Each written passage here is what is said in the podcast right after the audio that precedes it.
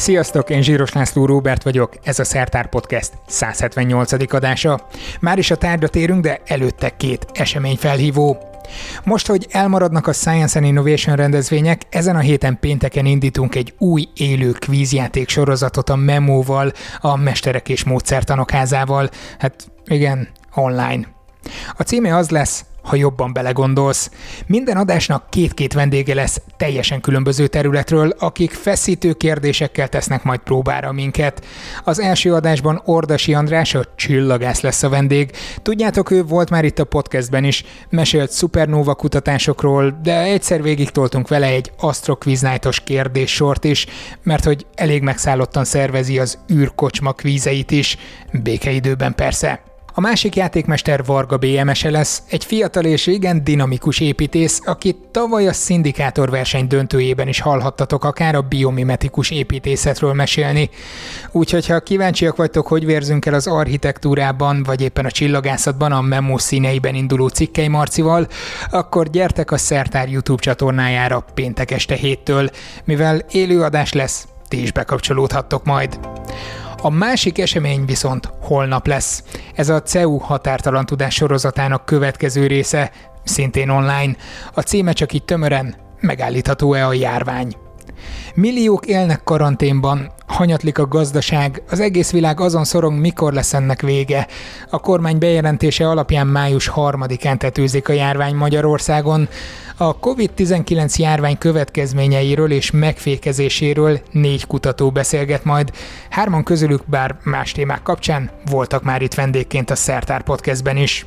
Ürge Forces Diana, a Nobel békedíjas éghajlatváltozási kormányközi testület mérsékléssel foglalkozó munkacsoportjának alelnöke azt járja körül, hogy megakadályozható-e egy újabb pandémiás hullám klímavédelmi intézkedésekkel.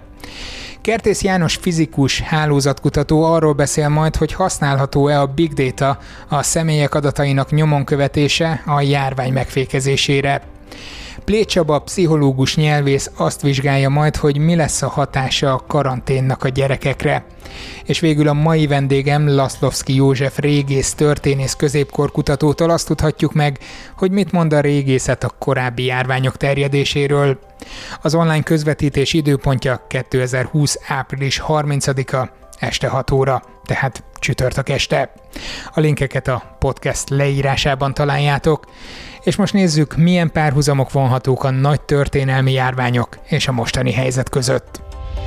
Van egy olyan jelenség, amivel ma is találkozunk, és amivel a történeti korokban is a járványok kapcsán találkoztak az emberek, hogy egyrészt ezek időről időre visszatérő jelenségek voltak, de mégis voltak olyan rendkívüli időszakok, amikor a léptéke, a mértéke, a pusztító hatása valami egészen különleges volt, és erre senki, senki nincsen felkészülve. Tehát ma is azt látjuk, hogy amikor a hétköznapok minden szférájába bevonul az, hogy de most járvány van, tehát most semmi sem úgy működik, ahogy szokott működni, és ehhez hozzá kell tenni azt, hogy bármilyen furcsán hangzik a mai helyzetben, a mai járvány pusztító hatás az nem mérhető össze ezekkel a történeti járványokkal. Tehát akkor ott olyan halálozási arányokról lehetett beszélni, vagy olyanokat ismerünk,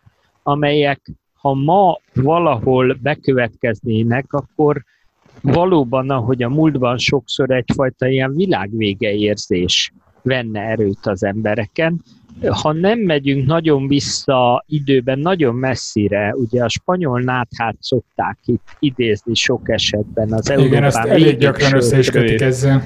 Igen, témát, hát az is egy, egy sokkal magasabb, és egy, ez az ismeretlenség, a halottak borzasztó nagy száma, az elnéptelenedő területek, tehát ez az, ami azért egy nagyon-nagyon drámai helyzetet idézett elő a történeti járványok idején. Viszont a spanyol nátha, amit említett, az azért már jócskán abban a korban volt, amikor a felvilágosodás eszméi azért már eléggé áthatották azt, hogy hogyan, hogyan állunk hozzá természeti jelenségekkel, de mi volt akkor, amikor mondjuk a középkorban találkoztak valami nagy járványügyi helyzettel? Hogyan ismerték fel egyáltalán, hogy itt, itt valami nagy gáz jön? Hát ezek közül nyilvánvalóan a legismertebb, amiről a legtöbbet tudunk, és ami kétségkívül a legpusztítóbb hatású volt, ez a fekete halálnak nevezett járvány, amely a 14. század közepén csapott le Európára, és okozott különösen bizonyos területeken óriási pusztítást, ugye, amit pestis járvány és fekete halálnak neveznek, amely esetében arról is szó van, hogy nem csak az, hogy nagyon sokan meghaltak, megbetegedtek, egész települések néptelenedtek el, hanem arról is van szó, hogy ez a járvány, ez nagyon csúnya szimptomákat, nagyon csúma, csúnya dolgokat, emberi, az emberi test eltorzulását megjelenő pestis jegyeket hoz magával, tehát hogy nem csak arról volt szó, hogy sok embernek a hozzátartozója, akár egész családja is meghalt, hanem egy nagyon fájdalmas, nagyon csúnya, drámai jellegű jeleket mutató betegség volt. Azt mondta még a beszélgetés elején, hogy teljesen más, hogy álltak akkor hozzá az emberek, és ez valamennyire alátámasztja, hogy ilyen világvége kép jelent meg akkor, de hogyan próbálták feldolgozni ezeket, azért mégiscsak túl kellett élni, vagy gondolom akkor is arra törekedtek az emberek, hogy ússzák meg a súlyos betegségeket. Ez egy nagyon érdekes vonatkozása, mert ahogy egyrészt igaz az, hogy a mai korban, és akár már a spanyol náthánál is voltak egészségügyi ellátórendszerek, egyáltalán voltak kórházak, gyógyszerek, amikkel próbáltak kezelni ezeket. Ezzel szemben a középkorban ugye ilyen általános egészségügyi ellátórendszerre egyáltalán nem számíthattak az emberek, nem is ismertek, nem is tudtak, hogy ilyen lehetséges. Viszont az az érdekes, hogy tapasztalati úton, anélkül, hogy tudták volna, hogy mit a kórokozó, vagy hogy pontosan hogyan terjed. Egyébként ez ma is érdekes, hogy még mindig nagyon sok ponton a kutatók is vitatkoznak, hogy most mennyi ideig hat még ez a vírus, vagy az emberi szervezeten, vagy tárgyakon, ez még inkább így volt. Ennek ellenére nagyon világosan látszik, hogy tapasztalati úton kitaláltak olyan megoldásokat. Maga a karantén intézménye is egy ilyen, amivel útját tudták állni a járvány terjedésének. Nagyon sok területen nem volt olyan hatású a járvány, mint másod.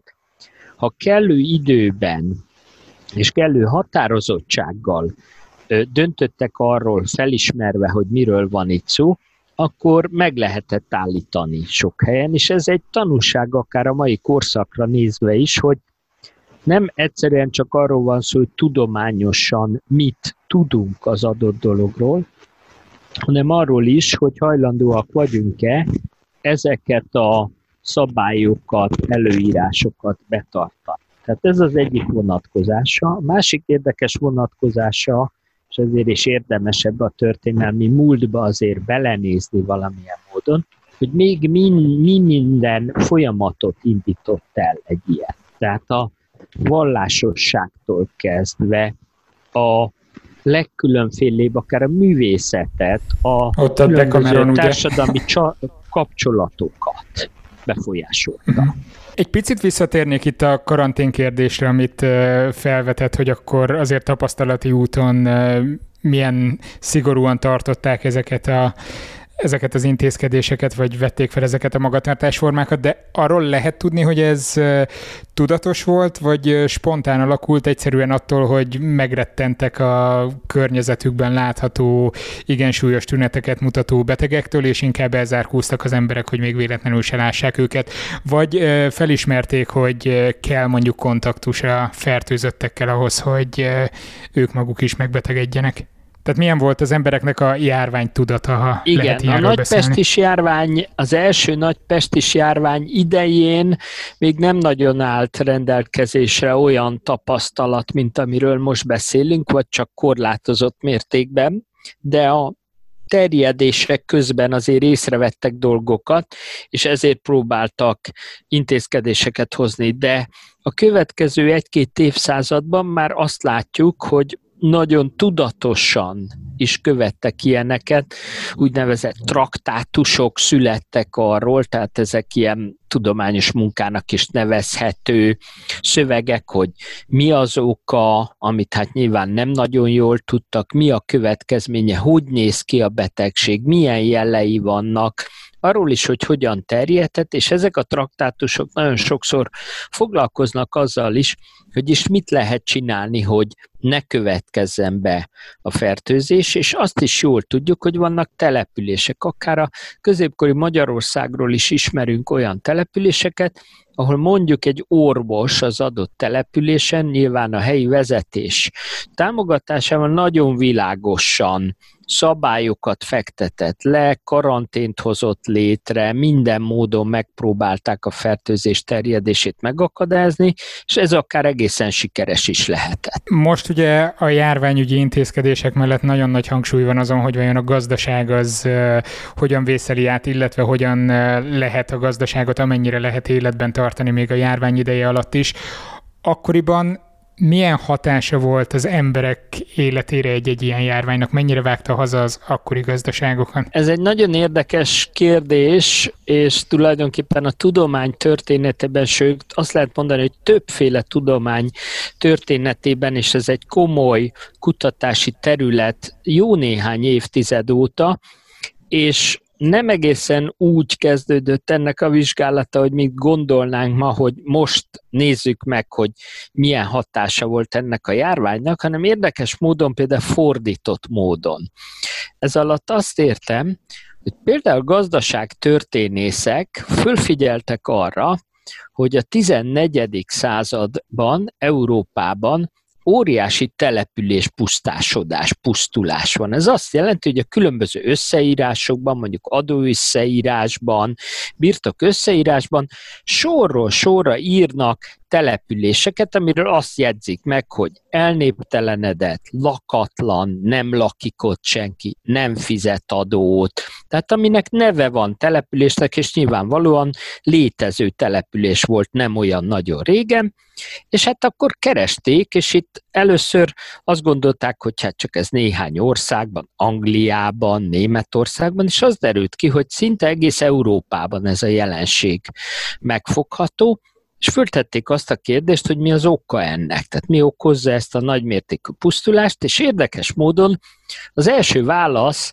az volt, hogy hát a pest is. Hát ha itt van egy ilyen borzasztó járvány, amiről mesélnek, ami szép irodalomban előkerül, ugye a Decameron történet hátterében erről Igen. van szó, akkor hát itt a magyarázat. És ez olyan nagyon logikus és jó magyarázatnak tűnt, és akkor például a régészek is felfigyeltek arra, hogy nagyon sok ilyen elpusztult település nyomot találnak, úgy, úgynevezett elhatyott, elpusztásodott települést, és azok közül nagyon soknál megállapítható, hogy a 14. században áll meg ott az élet, tehát akkor ez a fekete halál. Aztán nem mindenhol, az adatok nem mindig stimmeltek, a kronológia nem mindig stimmelt. Akkor mondtak olyat, hogy száz éves háború lehet egy oka. Aztán volt egy német gazdaságtörténész, aki azt mondta, hogy nem, agrárkrízis. Tehát, hogy itt valami miatt nagyon sok népesség, nagyon nagy népességnövekedés volt a korábbi időszakban, és ezt követően viszont hirtelen olyan helyeken is jelentős népesség élt, ahol mi nem bírta eltartani őket. És akkor az későbbiekben a klímaváltozás problémája előkerült. Ugye ez az időszak egybeesik a kis jégkorszaknak nevezett nagy lehűlési időszaknak a jelentős változást hozó évtizedeivel. Szóval, hogy az érdekes dolog az, és mondom itt például a régészeti kutatások is sok mindent felszére hoztak, hogy nem úgy volt a kérdés feltéve, hogy vajon milyen gazdasági hatásai voltak a járványnak, hanem látták ezt a, a kutatók ezt a nagy pusztulást, és azt mondták, hogy na hát ez a Pest is volt, és ma már sokkal inkább azt mondjuk, hogy ezek összetett folyamatok. Igen, ezt akartam kérdezni, hogy ez nem hat azért egymásra, mert ha eleve rosszabb az embereknek a tápláltsága, akkor valószínűsíthető, hogy betegségekkel szemben is kevésbé lesznek mondjuk ellenállóak. Abszolút így van. Tehát például ez egy érdekes megállapítás volt, hogy az agrárkrízis az úgy tűnik, hogy már évtizedekkel korábban elindult, és a klímaváltozás is már sokkal inkább a 14. század elején, vagy már a 13. század második felében ennek néha drasztikus jelei voltak, és egy ilyen feltehetőleg egészségi állapotában is sok helyen leromlott népesség, avagy nagyon sok esetben nagyon szűk, zárt helyre összezárt népesség. Hát ne felejtsük el, hogy ez az az időszak, amikor ezek a nagyon nagy népesség a korszakban, nagyon nagy népsűrűséget mutató városok, jelentős számban létrejönnek és virágzanak, ezekben okozott óriási pusztítást ez a járvány, és ez azt is jelenti, hogy pontosan így van, összefüggenek ezek a dolgok, egymást gerjesztő folyamatok.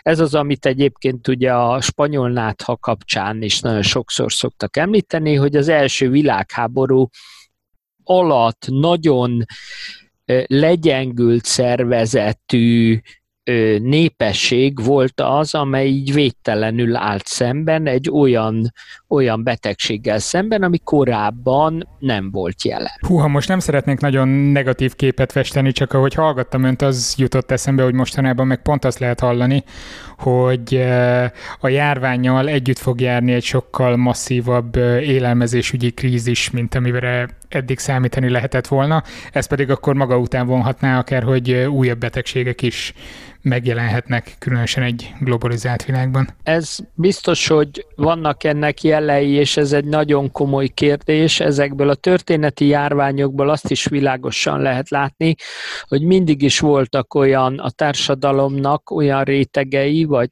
térbeli eloszlásban olyan csoportok, akik kevéssé voltak védettek, akik nagyon kivoltak téve ennek a veszélynek, és abban a népcsoportokban, azokon a területeken sokkal nagyobb volt a népesség pusztulás, a járvány által okozott haláleseteknek a száma.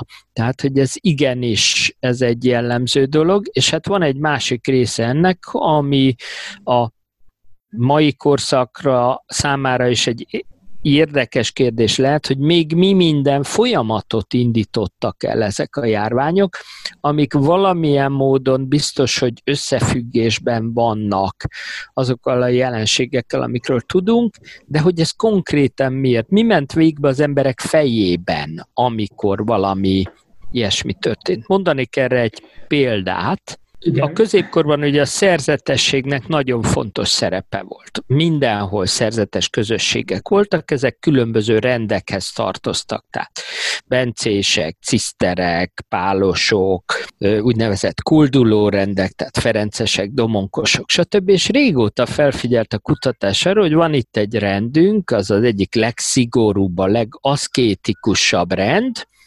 amely szinte a leg, legelképesztőbb remetességet várja el a szerzetesektől, ez a kartauzi rend, amelynek viszonylag kevés kolostora volt egész Európában, de ezek rendkívül szigorúan és mindenütt betartva a szabályokat éltek is. Ez a rend a pestés járványt követő időszakban hihetetlen nagy, úgymond fejlődésen ment keresztül. A kolostoraik száma megnövekedett, és érdekes módon nem a nagyon elzárt világvége, magas alpesi és egyéb helyeken, hanem például az itáliai nagyvárosok közelében jöttek sorra létre ilyen kartauzi kolostorok. Hát pedig nem ott várná akkor az ember.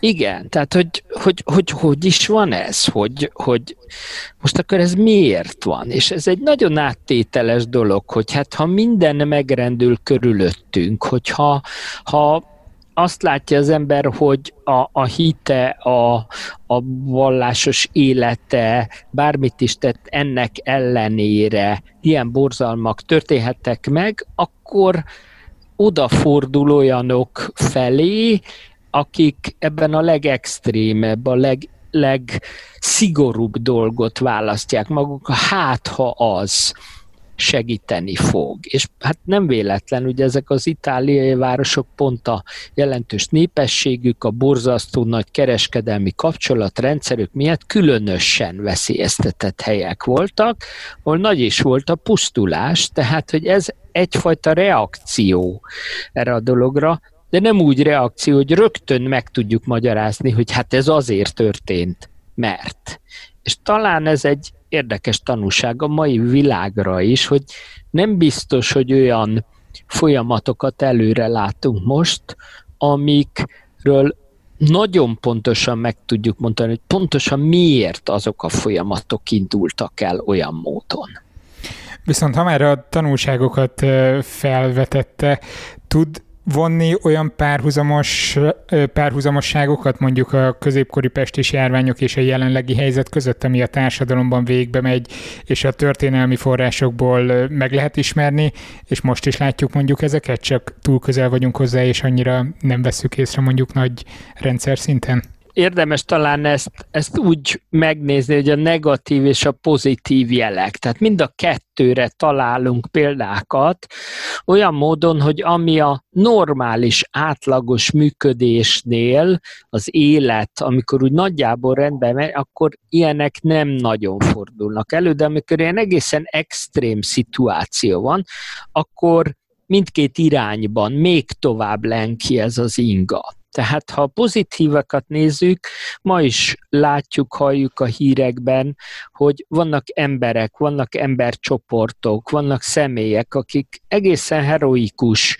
küzdelemben próbálnak megoldást találni erre a helyzetre, a saját életük veszélyeztetésével, akik az egészségügyben dolgoznak, akik, akik bevállalják azt, hogy ebben a helyzetben is teljesítsék a feladatokat. Erre nagyon sok-sok példát látunk ezekben a történetekben, ezekben a történeti korszakokban, nem véletlenül a szentek között és, és hasonló módon, és ugyanilyen módon a, a negatív irányba is, hogy hogyan tudnak teljesen abszurd, dolgok elharapódzni, a bűnbakkeresés, a, a megtalálunk egy népcsoportot, embereket, valakit, és őket okoljuk az egész dologért. Noha semmi reális kapcsolat nincsen, csak ővelük esetleg már előtte is volt valami problémánk, vagy most, most egy konkrét dolog miatt nagyon egyszerűnek tűnik, hogy azt mondjuk, hogy hát az egész az azért van, mert valakik ezért felelőssé tehetőek. A középkorban ez viszonylag egyszerű volt, mert, mert akkor nem ismerték mondjuk, hogy mi áll a járványnak a hátterében, vagy mi, mik állhatnak, milyen tényezők állhatnak a járványok hátterében tudományos szempontból. Ma ez a mentségünk már nincs meg, tehát nem lehet, hogy ez egy olyan általános emberi vonás, amire ősidők óta támaszkodunk, hogy De ez, egy, ez kétségkívül egy általános emberi vonás, és azért a mai helyzetben is látjuk azt, hogy a pontos információnk nincs meg, hiszen nagyon sok esetben nem látszik. Tehát ilyen értelemben ez a koronavírus, ez még, még furcsább is tulajdonképpen. Nem lá, nagyon sokszor nem látszik azon a személyen, hogy egyáltalán beteg. Ugye erről ma nagyon sokszor esik, hogy lehet, hogy a repülőtéren ö, hőmérővel megmérik a testhőmérsékletét az embernek, és közben lehet, hogy ez az ember az abszolút fertőz. Tehát, hogy egy ilyen szituációban bizonyos értelemben könnyen támadhat olyan elképzelés, hogy hát ha nem látom rajta, hogy ő az aki. Tehát, hogyha valaki egy fegyverrel jön velem szemben, akkor tudom, hogy ő az én ellenségem. De hát amikor, amikor nem látom, akkor nagyon könnyen különböző népcsoportokat, embereket, vallásokat, akik különböznek tőlünk, valamilyen módon felelőssé teszik, és ennek nagyon-nagyon komoly példái vannak a történeti járványok idején. Beszélt az előbb pozitív meg negatív hatásairól egy-egy járvány kapcsán, akár a középkorban, akár ma is lehetnek azért nyilván ilyenek. Viszont A kilábalás folyamata azért valamennyire kecsegtető lehet, nem? Tehát minden nagy járványból előbb-utóbb kilábaltunk. Hát ez egy, ez egy nagyon nehéz kérdés, mert... Ja, ja, én reméltem, hogy valami pozitívat mond el. Igen, hát az, az a kérdés, hogy egyrészt, hogy, hogy hát a legelemébb szinten például föltetheti az ember azt a kérdést, ha már éppen erről beszélgettünk, hogy, hogy igaz-e az az elképzelés, hogy lehet tanulni a történelemből valamit? Hát én, nekem ez a szakmám, tehát én azt gondolom, hogy igen.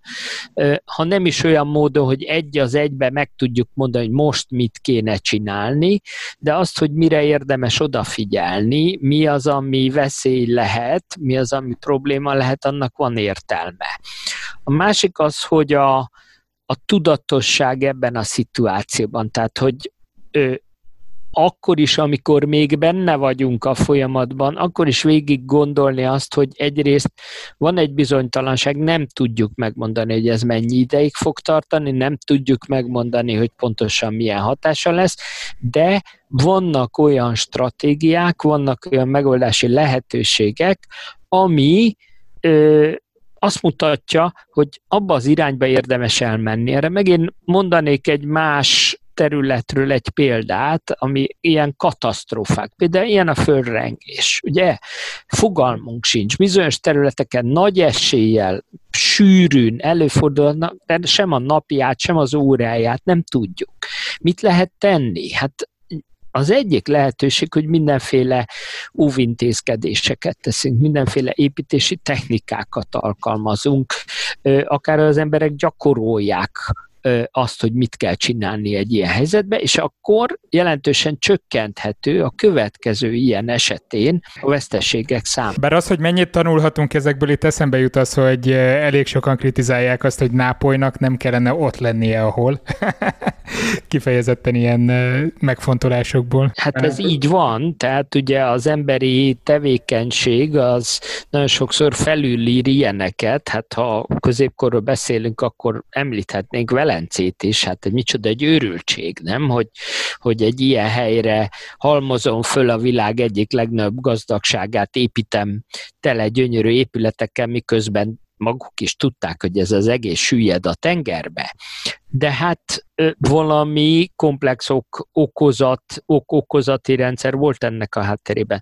De ennek ellenére, hogy ilyenek vannak, ezen érdemes elgondolkodni, és a másik az, hogy mik azok a, az, amit az előbb már említettem, hogy olyan módon tanulni ebből, hogy vannak hétköznapi gyakorlatok, amiket hát hozzá kell szekni, hogy azt el lehet felejteni, vagy éppen úgy kijönni belőle, hogy az hasznos. Mi is most ugye nem egy ö, stúdióban ülünk és beszélgetünk, és az utóbbi hetekben azt hiszem szinte mindenki megtanulta, hogy hát ez egy abszolút jól működő megoldás lehet nagyon sok esetben. Lehet, hogy az utazások számának a csökkenése, vagy annak a módja, vagy bizonyos óvintézkedések ezentől szükségesek lesznek. Tehát ez az, amire én azt gondolom, hogy ezeket érdemes vizsgálni, a negatív és pozitív tapasztalatokat, és azok közül megpróbálni megnézni azt, hogy ebből mi az, ami ma is hasznosítható, mert nyilvánvalóan nem a középkori technikákra kell itt gondolni, de az, hogy a társadalom hogyan reagált valamire, és az mi az, ami abból hasznos dologként jött ki, azt érdemes azt hiszem megnézni. A középkorból tud mondani ilyen példákat, amik kifejezetten mondjuk a járványügyi helyzeteknek, vagy a járványoknak volt köszönhető, hogy utána egy jelentős javulás volt tetten érhető valamilyen területen? Most olyasmikre gondolok, lehet, hogy ez nagyon extrém, de például amikor tűzvészek után úgy építenek újra egy várost, hogy szélesebb utakkal, kőépületekkel. Abszolút. Tehát... Ezért mondtam például ezt a példát a, a ö, földrengésekre, ahol ezt tapasztalatilag tudjuk, tűzvészek. Tehát nagyon világosan tudjuk, hogy az, amit mi leírhatunk egy ilyen építészet történeti fejlődésnek, hogy rómánkori katedrálisból hogyan lett gótikus katedrális és minden egyemek, abban sok-sok eleme lett, em, elem mellett az is megfigyelt, hogy vannak ilyen tapasztalati dolgok. Tehát az, hogy én beboltozok egy épületet, tehát hogy mondjuk egy középkorai budai házban, ahol egy kereskedő lakik, ő a földszinten boltozott helységeket hoz létre, és ott tartja az áruit, ez egy tapasztalati dolog. Ugyanis a tűzvész üt ki ebben a városban, ami azért elég gyakran előfordult, akkor a fafödémek azok elpusztulnak, és alatta minden elég. Egy boltozott tér, az jó eséllyel túl tud élni egy tűzvészt is. Ha egy városnak vannak szabályai, vannak elképzelései, hogy hogyan lehet egy karantént létrehozni, akkor a következő járvány esetén legalábbis minimalizálni tudja ezeket a hatásokat. És mondjuk nagy társadalmi változások, átalakulások követtek egy-egy ilyen nagyobb járványt? Igen, egészen biztosan követtek, tehát ezzel elég sokat foglalkozik a, például a középkornak a kutatása, hogy ez a 14. század közepi járvány, ez milyen nagy társadalmi folyamatokat valószínűleg nem annyira elindított, hanem inkább felgyorsított, vagy éppen lelassított, és miket jelentenek. Ami ebben érdekes, hogy ez, ez az életnek a legkülönfélébb szféráira, tehát hogy a társadalmi feszültségek növekedéséhez járult hozzá bizonyos területeken, másút meg előfordult, hogy hasonló helyzetekre való tekintettel megpróbáltak, megpróbálták az a feszültségeket minimalizálni, avagy az egész lelkiséggel kapcsolatos dolgok. Nagyon erősen látszik, hogy a társadalomban van egy ilyen iránti érdeklődés, ilyen irányokba való fordulás, a spirituális megoldásoknak a keresése. Hiszen amikor minden megkérdőjeleződik, amikor a halál látszik a legnyilvánvalóbb jelenségnek az életben, akkor nyilván, hogy ezekre nem elegendő, vagy nem csak úgy próbál az ember választ adni, hogy hát akkor most, holnap a napi munkámmal, vagy azzal, hogy, hogy élelmiszert termelek, hogyan tudok foglalkozni. Tehát ez egy ilyen járulékos tanulság, azt gondolom, amit érdemes megnézni. Igen, hát úgy veszem észre, hogy ez most is tetten érhető, vagy legalábbis uh, erre utal rengeteg közösségi média bejegyzés, amiben bele lehet futni. Uh, Tegnap, amikor egyeztettük ezt az interjút, hogy nagyjából mikről beszélgessünk, akkor felvetődött egy téma, amit most sehogyan nem tudok gördülékenyen befúz, befűzni, úgyhogy direkt rákérdezek, hogy mi a helyzet azzal, amikor régészeti feltárásoknál mondjuk régi járványok nyomait próbálják kutatni, milyen kockázatokat rejtenek azok? Hát talán úgy lehet kapcsolni, hogy amikor én korábban egy picit arról beszéltem, hogy van ez az érdekes dolog, hogy a 14. században nyilvánvaló nagy pusztulási, meg krízis időszakot próbáljuk megérteni, akkor hát az egyik lehetőségünk az az, hogy a korszak írott forrásaira, akár krónikáiba, akár adó, adó összeírásaiban ö, megnézzük, hogy mi, milyen információk állnak a rendelkezésünkre, de a másik lehetőség, hogy a régészet vajon tud-e föltárni olyan jelenségeket, amelyek szorosan ehhez kapcsolhatóak. És igen, az a válasz erre, hogy igen, vannak ilyenek. Tehát vannak például pestis temetők. Tehát amikor... Majd legközelebb így teszem fel a kérdést. amikor, tehát arról beszélünk, hogy mondjuk a középkori Londonnál találnak egy olyan tömegtemetkezést, ami egyértelműen ezzel hozható kapcsolatba. Vagy az a jelenség, hogy a 18. században az Európa nagyon nagy részén, beleértve mai Magyarországot is, olyan rendelkezéseket hoznak, hogy nem lehet fenntartani a települések közepén, általában a templomok körüli évszázadokon keresztül használt temetőket, azokat nem lehet tovább használni, hanem a település határában, a település szélén kell létrehozni új temetőket. Ez mind ilyen közegészségügyi és járvány járványügyi dologgal függ össze. És természetesen ezeknek a például középkori ilyen síroknak a feltárása, kutatása, az egyrészt arra hoz adatokat, hogy milyen népesség halt el, ezeknek meg lehet vizsgálni mondjuk az életkori összetételét, hogy ez hasonló-e, vagy más. Esetleg voltak olyan csoportok, amelyek jobban veszélyeztetve voltak, és természetesen a mai modern biológiai, biorégészeti vizsgálatok segítségével föl lehet tenni azt a kérdést, és hogy vannak-e ennek akár maradványai ennek a járványnak, amely hát egyrészt azt a kérdést veti fel, hogy meg tudom-e pontosan határozni, hogy ez ugyanaz a kórokozó volt-e, amit esetleg évszázadokkal később még mindig, mindig ismerünk, vagy ez egy másik, és hát természetesen fölveti azt a kérdést is, hogy veszélyeztethet-e bárkit még egy ilyennek a vizsgálata, kutatása. És igen? igen és nem, tehát ö, ugye azt lehet mondani, hogy az bizonyított tény, hogy az időben közelebb, hozzánk közelebb álló ilyen temetkezéseknél megvan a veszély annak. Ezek sokkal inkább az újkori temetkezések. Megvan a veszély annak, hogy bizonyos kórokozók, azok akár még úgymond életre tudnak kelni egy-két évszázad után is. A középkori temetkezésekkel kapcsolatban ezt nem nagyon sikerült bizonyítani, nem nagyon találtak erre egyértelmű példát. De mondjuk, ha újkori temetőt tárnak fel, akkor régészként milyen elővigyázatosságot kell tenniük? Tehát, hogy ez a gyakorlatban hogy jelenik meg, hogy felvesznek maszkot, szkafandert, gumikesztyűt, vagy ennyire azért nem...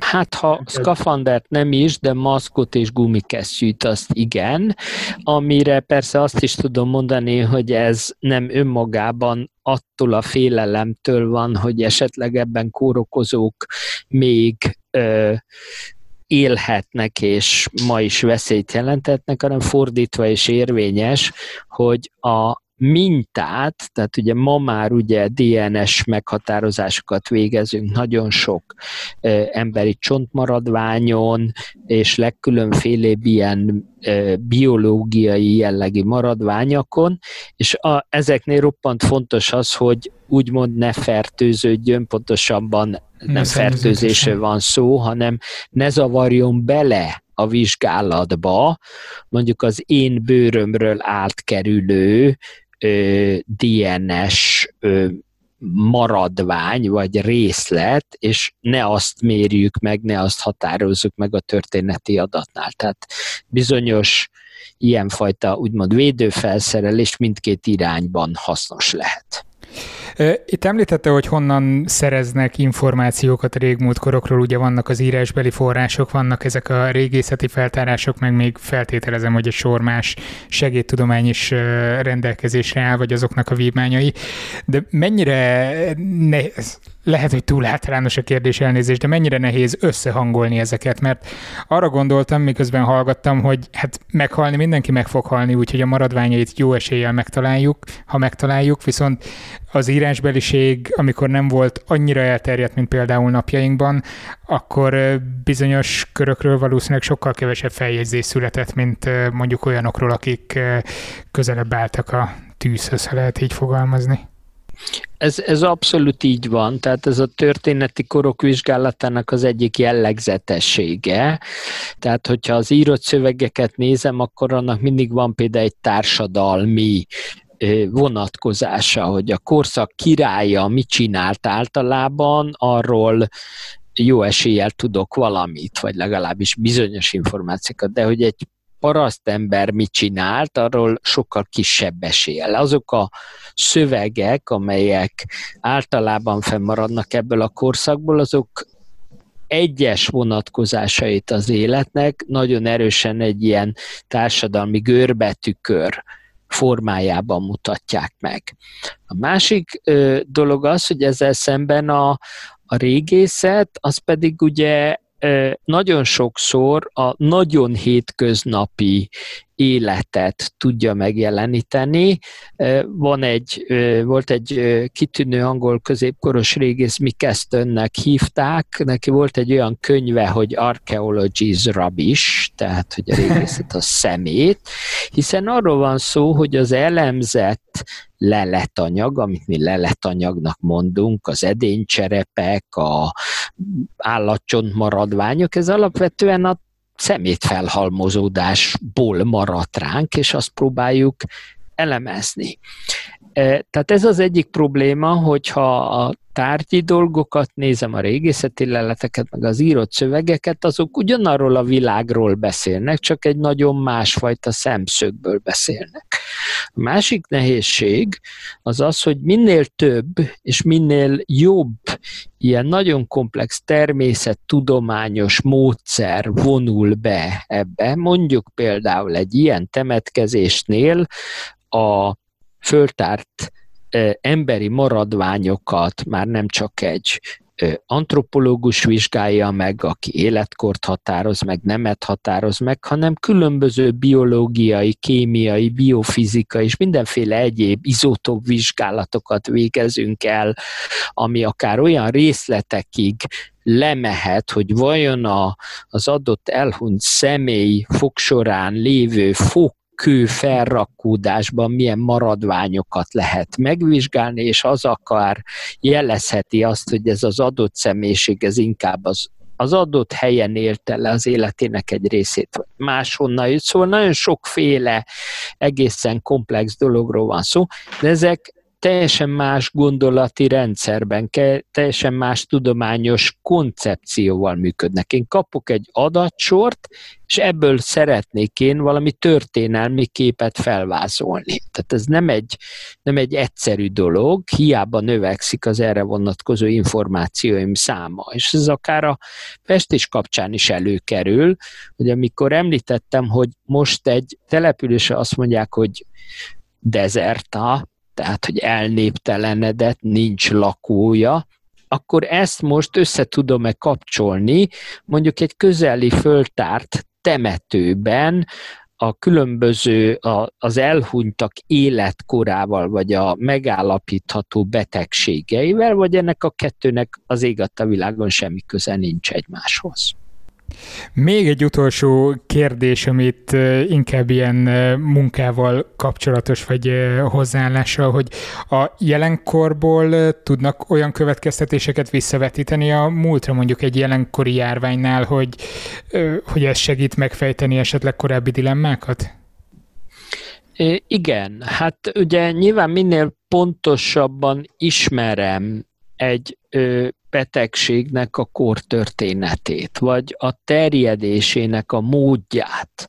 És ugye ezt ma is látjuk a mostani járvány esetében, hogy ebbe nagyon nagy különbségek lehetnek, tehát Például, amit említettem, hogy ez egy komoly vitakérdés nagyon sok ilyen nagy járványnál, hogy meg tudjuk-e határozni, hogy pontosan milyen kórokozó okozta azt a betegséget, és vajon az a kórokozó az ugyanabban a formában létezett. Ez ma is ugye előkerül, hogy mutálódnak ezek, tehát hogy természetüknél fogva változnak, és a, a veszélyük, vagy a, a azt, hogy mennyire halálos ez a betegség, vagy egyáltalán például az, hogy mennyire alakul ki védettség egy népességben. Ez ma is egy kulcskérdés, hogy jól gondolják-e azok, akik arra gondolnak, hogy ha már a népesség egy jelentős része megfertőződött, de túlélte, akkor már védett is vált ezzel a betegséggel szemben. És ez minden egyes kórokozónál, minden egyes variációjánál ezeknél a kórokozóknak másképp működhet. Tehát, ha én megpróbálom ezeket megérteni, akár modern adatok és információk alapján, akkor lehetséges, hogy meg tudom magyarázni, hogy mondjuk egy történeti időszakban bekövetkezett nagy járvány, az miért volt éppen annyira veszélyes, vagy annyira pusztító, és miért nem volt egy másik ilyen. Vagy, hogy mondjak egy konkrét példát, a pestis járvány kapcsán annak a pusztító hatása kapcsán egy időszakban felmerült, hogy bizonyos vércsoportú emberek jobban ellenállóak voltak ezzel a járványjal kapcsolatban. Na most ez egy olyan, nehéz, olyan dolog, amit nagyon nehéz visszamenőlegesen ugye bizonyítani, de esetleg a modern kornak a hasonló vizsgálatai vagy megerősíthetik, vagy éppen megcáfolhatnak egy ilyen elképzelést. Hát köszönöm szépen, hogy megosztotta ezeket az érdekes történeteket, és remélem, hogy sokan csatlakoznak majd a holnapi előadáshoz is, amit közösen tartanak majd. Köszönöm szépen én is a lehetőséget. Köszönöm a figyelmeteket, jövő héten új témával jövök vissza, legalábbis nagyon törekszem rá. Legyen szép hetetek, sziasztok! Ez a műsor a Béton közösség tagja.